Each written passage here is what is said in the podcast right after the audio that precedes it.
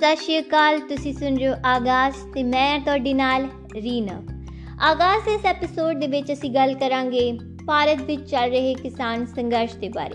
ਇਸ ਦੇਸ਼ ਦਾ ਕਿਸਾਨ ਆਪਣੇ ਖਿਲਾਫ ਪਾਸ ਕੀਤੇ ਗਏ ਤਿੰਨ ਕਾਲੇ ਕਾਨੂੰਨਾਂ ਨੂੰ ਰੱਦ ਕਰਨ ਦੇ ਲਈ ਅੱਜ ਦੇਸ਼ ਦੇ ਕੇਂਦਰ ਸਰਕਾਰ ਦੇ ਗੜ ਯਾਨੀ ਕਿ ਦਿੱਲੀ ਦੀਆਂ ਬਰੂਹਾਂ ਤੇ ਆਖੜਾ ਹੋਇਆ ਹੈ। ਜੀ ਹਾਂ, ਕਿਸਾਨਾਂ ਦਾ ਇਹ ਸੰਘਰਸ਼ ਜੋ ਕਿ ਪਹਿਲਾਂ ਸਿਰਫ ਪੰਜਾਬ ਤੱਕ ਸੀਮਿਤ ਸੀ, ਅੱਜ ਦੇਸ਼ ਵਿਆਪੀ ਹੋ ਚੁੱਕਿਆ ਹੈ। ਪੰਜਾਬ ਦਾ ਕਿਸਾਨ ਦਿੱਲੀ ਦੀਆਂ ਸੜਕਾਂ ਉੱਤੇ ਬੈਠ ਕੇ ਲਗਾਤਾਰ ਪ੍ਰਦਰਸ਼ਨ ਕਰ ਰਿਹਾ ਹੈ। ਇਹ ਪ੍ਰਦਰਸ਼ਨ ਅੱਜ 7ਵੇਂ ਦਿਨ ਦੇ ਵਿੱਚ ਦਾਖਲ ਹੋ ਚੁੱਕਿਆ ਹੈ।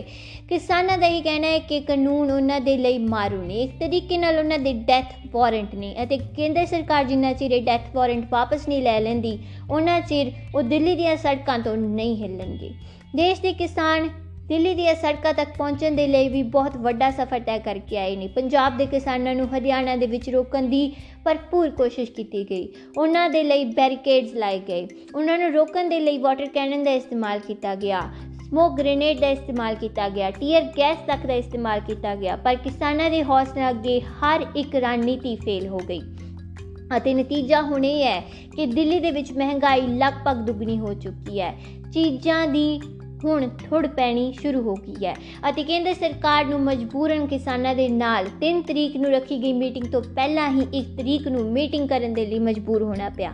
ਭਾਵੇਂ ਕਿ 1 ਤਰੀਕ ਯਾਨੀ ਕਿ ਕੱਲ ਨੂੰ ਰੱਖੀ ਗਈ ਜਿਹੜੀ ਮੀਟਿੰਗ ਸੀ, ਉਹ ਲਗਭਗ ਬੇਸਿੱਟਾ ਹੀ ਰਹੀ, ਪਰ ਅਸੀਂ ਕਹਿ ਸਕਦੇ ਹਾਂ ਕਿ ਤਰੀਕੇ ਦੇ ਨਾਲ ਕੇਂਦਰ ਸਰਕਾਰ ਉਤੇ ਦਬਾਅ ਪੈਂਦਾ ਜ਼ਰੂਰ ਨਜ਼ਰ ਆ ਰਿਹਾ ਦੱਸ ਦਈਏ ਕਿ ਕਿਸਾਨਾਂ ਨੂੰ ਜਿਹੜੀ ਥਾਂ ਤੇ ਉਹ ਪ੍ਰਦਰਸ਼ਨ ਕਰਨਾ ਚਾਹੁੰਦੇ ਸੀ, ਯਾਨੀ ਕਿ ਰਾਮਲੀਲਾ ਮੈਦਾਨ ਜਾਂ ਫਿਰ ਜੰਤਰ ਮੰਤਰ ਦੇ ਉੱਤੇ ਪ੍ਰਦਰਸ਼ਨ ਕਰਨ ਦੀ ਆਗਿਆ ਹੀ ਨਹੀਂ ਦਿੱਤੀ ਗਈ।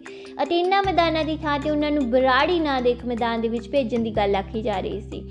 ਸਰਕਾਰ ਦਾ ਕਹਿਣਾ ਸੀ ਕਿ ਇਸ ਮੈਦਾਨ ਦੇ ਵਿੱਚ ਕਿਸਾਨਾਂ ਦੇ ਲਈ ਹਰ ਤਰੀਕੇ ਦੀ ਸੁਵਿਧਾ ਦਾ ਅਸੀਂ ਪ੍ਰਬੰਧ ਕਰ ਸਕਦੇ ਹਾਂ। ਪਰ ਕਿਸਾਨਾਂ ਦਾ ਕਹਿਣਾ ਹੈ ਕਿ ਉਹ ਇੱਥੇ ਸੁਵਿਧਾਵਾਂ ਲਈ ਨਹੀਂ ਆਏ। ਉਹ ਸਿਰਫ ਤੇ ਸਿਰਫ ਆਪਣਾ ਹੱਕ ਲੈਣ ਲਈ ਆਏ ਨੇ।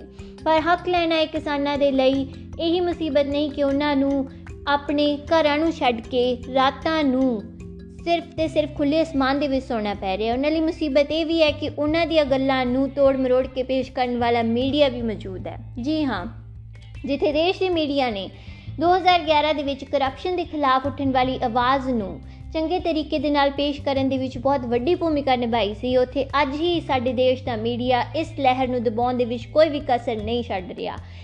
ਇਹ ਜਾਣਨ ਦੀ ਬਜਾਏ ਕਿ ਕਿਸਾਨ ਕਿਸ ਚੀਜ਼ ਲਈ ਪ੍ਰਦਰਸ਼ਨ ਕਰ ਰਹੇ ਨੇ ਆਪਣੇ ਦਰਸ਼ਕਾਂ ਨੂੰ ਇਹ ਦੱਸਣ ਦੀ ਵਜ੍ਹਾ ਕਿ ਇਹ ਕਾਨੂੰਨ ਕਿਸ ਜਗ੍ਹਾ ਤੇ ਮਾੜੇ ਨੇ ਤੇ ਕਿਉਂ ਮਾੜੇ ਨੇ ਐਕਸਪਰਟਸ ਦੀ رائے ਦੱਸਣ ਦੀ ਥਾਂ ਤੇ ਸਾਡੇ ਦੇਸ਼ ਦੇ ਮੀਡੀਆ ਚੈਨਲ ਇਹ ਕਹਿ ਰਹੇ ਨੇ ਕਿ ਕਿਸਾਨ ਨੇ ਜਿਹੜੇ ਇਹ ਗੁੰਮਰਾਹ ਹੋਏ ਹੋਏ ਨੇ ਕਿਸਾਨਾਂ ਨੂੰ ਕਾਂਗਰਸ ਚੱਕ ਦੇ ਰਹੀ ਹੈ ਵਿਰੋਧੀ ਧਿਰਾਂ ਚੱਕ ਦੇ ਰਹੀਆਂ ਨੇ ਜਿਵੇਂ ਕਿ ਕਿਸਾਨਾਂ ਦਾ ਆਪਦਾ ਕੋਈ ਦਿਮਾਗ ਹੀ ਨਹੀਂ ਹੁੰਦਾ ਜੀ ਹਾਂ ਇਹ ਗੱਲਾਂ ਸਿਰਫ ਤੇ ਸਿਰਫ ਸਾਡਾ ਮੀਡੀਆ ਹੀ ਨਹੀਂ ਕਰ ਰਿਹਾ ਇਹ ਗੱਲਾਂ ਸਾਡੇ ਦੇਸ਼ ਦੇ ਪ੍ਰਧਾਨ ਮੰਤਰੀ ਵੀ ਕਰ ਰਹੇ ਨੇ ਦੇਸ਼ ਦੇ ਪ੍ਰਧਾਨ ਮੰਤਰੀ ਹੁਣ ਤੱਕ ਕਈ ਵਾਰ ਇਹਨਾਂ ਕਾਨੂੰਨਾਂ ਦੇ ਉੱਤੇ ਆਪਣੇ ਬਿਆਨ ਦੇ ਚੁੱਕੇ ਨੇ। ਉਹਨਾਂ ਦੇ ਬਿਆਨ ਕਿਸ ਤਰੀਕੇ ਦੇ ਹੁੰਦੇ ਨੇ, ਇਸ ਧਰਮ ਤਾਂ ਤੁਹਾਨੂੰ ਹੋਵੇਗਾ ਹੀ।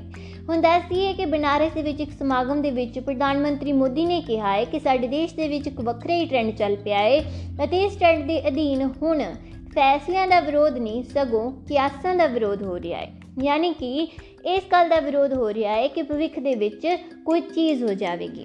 ਹੁਣ ਦੱਸਦੀ ਹੈ ਕਿ ਇਹ ਕਿਆਸ ਰਾਈਆਂ ਦੀ ਗੱਲ ਕਿਸਾਨੀ ਅੰਦੋਲਨ ਦੇ ਸੰਬੰਧ ਵਿੱਚ ਕੀਤੀ ਜਾ ਰਹੀ ਹੈ, ਕਿਉਂਕਿ ਕਿਸਾਨੀ ਅੰਦੋਲਨ ਇਸ ਗੱਲ ਦੇ ਕਿਆਸ ਤੇ ਖੜਾ ਹੈ ਕਿ ਇੱਕ ਦਿਨ ਐਮਐਸਪੀ ਬਿਲਕੁਲ ਬੰਦ ਹੋ ਜਾਵੇਗੀ ਅਤੇ ਖੇਤੀ ਦਾ ਨਿੱਜੀਕਰਨ ਹੋ ਜਾਵੇਗਾ ਤੇ ਕਿਸਾਨ ਆਪਣੇ ਹੀ ਖੇਤਾਂ ਦੇ ਵਿੱਚ ਮਜ਼ਦੂਰ ਬਣ ਜਾਵੇਗਾ। ਜਦਕਿ ਦੱਸਦੀ ਹੈ ਕਿ ਕਿਸਾਨਾਂ ਦੀਆਂ ਇਹ ਆਸ਼ੰਕਾਵਾਂ ਪੂਰੇ ਤਰੀਕੇ ਦੇ ਨਾਲ, ਤਰਕ ਦੇ ਨਾਲ ਜੁੜੀਆਂ ਹੋਈਆਂ ਨੇ, ਕਿਉਂਕਿ ਹੁਣ ਤੱਕ ਭਾਰਤ ਦੇ ਜਿਸ ਵੀ ਹਿੱਸੇ ਦੇ ਵਿੱਚ ਮੰਡੀਕਰਨ ਬੰਦ ਹੋਇਆ ਹੈ, ਉੱਥੇ ਕਿਸਾਨਾਂ ਦੀ ਹਾਲਤ ਤਰਸਯੋਗ ਹੈ।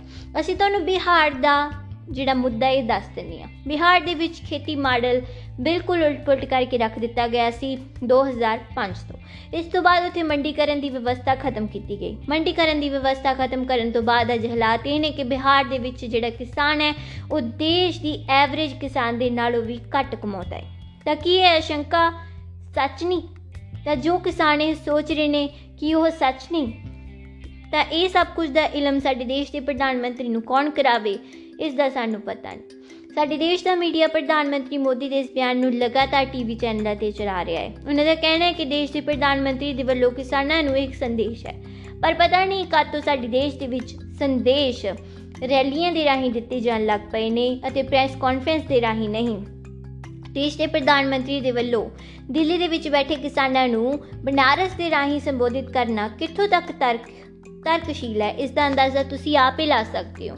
ਦੇਸ਼ ਦੇ ਕਿਸਾਨਾਂ ਨੂੰ ਇਸ ਸਮੇਂ ਭਰੋਸਾ ਚਾਹੀਦਾ ਹੈ ਤੇ ਇਹ ਭਰੋਸਾ ਜ਼ੁਬਾਨੀ ਨਹੀਂ ਲਿਖਤੀ ਹੋਣਾ ਚਾਹੀਦਾ ਹੈ। ਇਸ ਕਰਕੇ ਲਗਾਤਾਰ ਮੀਟਿੰਗਾਂ ਦਾ ਦੌਰ ਚੱਲਦਾ ਆ ਰਿਹਾ ਹੈ।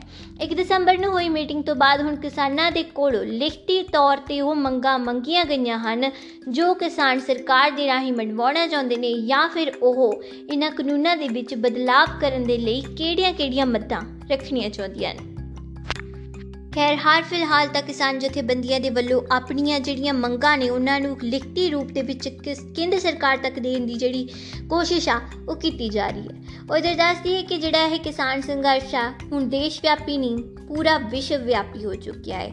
ਕੇਂਦਰ ਸਰਕਾਰ ਦੇ ਵੱਲੋਂ ਕਿਸਾਨਾਂ ਨਾਲ ਅਪਣਾਏ ਗਏ ਰੁਖ ਤੋਂ ਬਾਅਦ ਪੂਰੇ ਵਿਸ਼ਵ ਦੇ ਵਿੱਚ ਕਿਸਾਨਾਂ ਨਾਲ ਹੋਏ ਵਰਤਾਰੇ ਦੀ ਵਾਰੀ ਖਬਰਾਂ ਛਪੀਆਂ। ਅਤੇ ਇਹਨਾਂ ਖਬਰਾਂ ਦਾ ਹੀ ਅਸਰ ਹੈ ਕਿ ਪੂਰੇ ਵਿਸ਼ਵ ਦੇ ਵਿੱਚ ਕਿਸਾਨਾਂ ਦੇ ਹੱਕ ਦੇ ਵਿੱਚ ਹੁਣ ਪ੍ਰਦਰਸ਼ਨ ਹੋ ਰਹੇ ਨੇ। ਫਿਰ ਭਾਵੇਂ ਉਹ ਅਮਰੀਕਾ ਹੋਵੇ ਜਾਂ ਕੈਨੇਡਾ, ਹਰ ਥਾਂ ਦੇ ਉੱਤੇ ਕਿਸਾਨਾਂ ਦੇ ਹੱਕ ਦੇ ਵਿੱਚ ਪ੍ਰਦਰਸ਼ਨ ਕੀਤੇ ਜਾ ਰਹੇ ਨੇ। 5 ਤਰੀਕ ਨੂੰ ਅਮਰੀਕਾ, ਕੈਨੇਡਾ, ਨਿਊਜ਼ੀਲੈਂਡ ਅਤੇ ਆਸਟ੍ਰੇਲੀਆ ਵਰਗੇ ਮੁਲਕਾਂ ਦੇ ਵਿੱਚ ਪਾਰਟੀ ਹਾਈ ਕਮਿਸ਼ਨ ਦੇ ਅੱਗੇ ਪ੍ਰਦਰਸ਼ਨ ਕਰਨ ਦੀ ਵੀ ਗੱਲ ਆਖੀ ਜਾ ਰਹੀ ਹੈ। ਉਧਰ ਦੱਸਦੀ ਹੈ ਕਿ ਕੈਨੇਡਾ ਦੇ ਪ੍ਰਧਾਨ ਮੰਤਰੀ ਜਸਟਿਨ ਟਰੂਡੋ ਦੇ ਵੱਲੋਂ ਵੀ ਇਹ ਬਿਆਨ ਸਾਹਮਣੇ ਆਇਆ ਹੈ ਕਿ ਕੈਨੇਡਾ ਭਾਰਤ ਦੇ ਵਿੱਚ ਕਿਸਾਨਾਂ ਨਾਲ ਹੋਏ ਵਰਤਾਰੇ ਦੇ ਪ੍ਰਤੀ ਚਿੰਤਾਜਨਕ ਹੈ ਅਤੇ ਉਹਨਾਂ ਦਾ ਕਹਿਣਾ ਹੈ ਕਿ ਕੈਨੇਡਾ ਹਮੇਸ਼ਾ ਤੋਂ ਹੀ ਪੀਸਫੁਲ ਪ੍ਰੋਟੈਸਟਰਸ ਦੇ ਨਾਲ ਖੜਾ ਹੋਇਆ ਹੈ। ਉਹਦੇ ਦੱਸਦੀ ਹੈ ਕਿ ਕੈਨੇਡਾ ਦੇ ਪ੍ਰਧਾਨ ਮੰਤਰੀ ਦਾ ਬਿਆਨ ਭਾਰਤੀ ਵਿਦੇਸ਼ ਮੰਤਰਾਲੇ ਨੂੰ ਖਾਸਾ ਰਾਸ ਨਹੀਂ ਆਇਆ। ਅਤੇ ਉਹਨਾਂ ਦਾ ਇਹ ਕਹਿਣਾ ਹੈ ਕਿ ਕੈਨੇਡਾ ਦੇ ਪ੍ਰਧਾਨ ਮੰਤਰੀ ਨੂੰ ਭਾਰਤ ਦੇ ਅੰਤਰਿਕ ਮਸਲਿਆਂ ਦੇ ਵਿੱਚ ਗੱਲ ਕਰਨ ਦਾ ਕੋਈ ਵੀ ਅਧਿਕਾਰ ਨਹੀਂ ਹੈ। ਉਹਦੇ ਦੱਸਦੀ ਹੈ ਕਿ ਸਿਰਫ ਕੈਨੇਡਾ ਹੀ ਅਜਿਹਾ ਮੁਲਕ ਨਹੀਂ ਹੈ ਜਿੱਥੇ ਇਨ੍ਹਾਂ ਕਾਨੂੰਨਾਂ ਦੇ ਖਿਲਾਫ ਆਵਾਜ਼ ਉਠਾਈ ਜਾ ਰਹੀ ਹੋਵੇ। ਕੈਨੇਡਾ ਤੋਂ ਇਲਾਵਾ ਹੋਰ ਬਹੁਤ ਸਾਰੇ ਮੁਲਕਾਂ ਦੇ ਵਿੱਚ ਕਿਸਾਨਾਂ ਦੇ ਸੰਘਰਸ਼ ਦੇ ਪ੍ਰਤੀ ਸੰਵੇਦਨਸ਼ੀਲਤਾ ਦਿਖਾਈ ਜਾ ਰਹੀ ਹੈ। ਦਰਦਾਸਤੀ ਹੈ ਕਿ ਕਿਸਾਨਾਂ ਦੇ ਸੰਘਰਸ਼ ਦੇ ਵਿੱਚ ਨਵੀਂ ਜਾਨ ਫੂਕਣ ਦੇ ਲਈ ਪੂਰੇ ਵਿਸ਼ਵ ਦੇ ਵਿੱਚੋਂ ਬਹੁਤ ਸਾਰੀਆਂ ਜਥੇਬੰਦੀਆਂ ਨੇ ਪੰਜਾਬ ਦੇ ਕਿਸਾਨਾਂ ਦਾ ਸਾਥ ਦੇਣ ਦਾ ਐਲਾਨ ਕੀਤਾ ਹੋਇਆ ਹੈ। ਦੱਸੀਏ ਕਿ ਦਿੱਲੀ ਵਿੱਚ ਬੈਠੇ ਕਿਸਾਨਾਂ ਦੀ ਹਮਾਇਤ ਦੇ ਲਈ ਬਹੁਤ ਸਾਰੀਆਂ ਜਥੇਬੰਦੀਆਂ ਅੱਗੇ ਆਈਆਂ ਹਨ। ਫਿਰ ਭਾਵੇਂ ਉਹ ਖਾਲਸਾ ਏਡ ਹੋਵੇ ਜਾਂ ਫਿਰ ਹੋਰ ਬਹੁਤ ਸਾਰੇ ਜਥੇਬੰਦੀਆਂ, ਕਿਸਾਨਾਂ ਦੀ ਹਰ ਪਾਸੇ ਤੋਂ ਮਦਦ ਕੀਤੀ ਜਾ ਰਹੀ ਹੈ। ਫਿਰ ਭਾਵੇਂ ਉਹ ਉਹਨਾਂ ਲਈ ਲੰਗਰ ਲਾਉਣਾ ਹੋਵੇ ਜਾਂ ਫਿਰ ਦਵਾਈਆਂ ਦਾ ਲੰਗਰ ਲਾਉਣਾ ਹੋਵੇ, ਹਰ ਪਾਸੇ ਤੋਂ ਕਿਸਾਨਾਂ ਦੀ ਸਹਾਇਤਾ ਕੀਤੀ ਜਾ ਰਹੀ ਹੈ। ਦੱਸਦੀ ਹੈ ਕਿ ਕੇਂਦਰ ਸਰਕਾਰ ਨਾਲ ਲਗਾਤਾਰ ਹੋ ਰਹੀਆਂ ਮੀਟਿੰਗਾਂ ਤੋਂ ਬਾਅਦ ਕਿਸਾਨਾਂ ਦੇ ਵਿੱਚ ਇੱਕ ਉਮੀਦ ਜ਼ਰੂਰ ਬਚੀ ਹੈ ਕਿ ਹੁਣ ਸ਼ਾਇਦ ਇਸ ਸੰਘਰਸ਼ ਤੋਂ ਕੁਝ ਨਾ ਕੁਝ ਨਤੀਜਾ ਜ਼ਰੂਰ ਨਿਕਲੇ।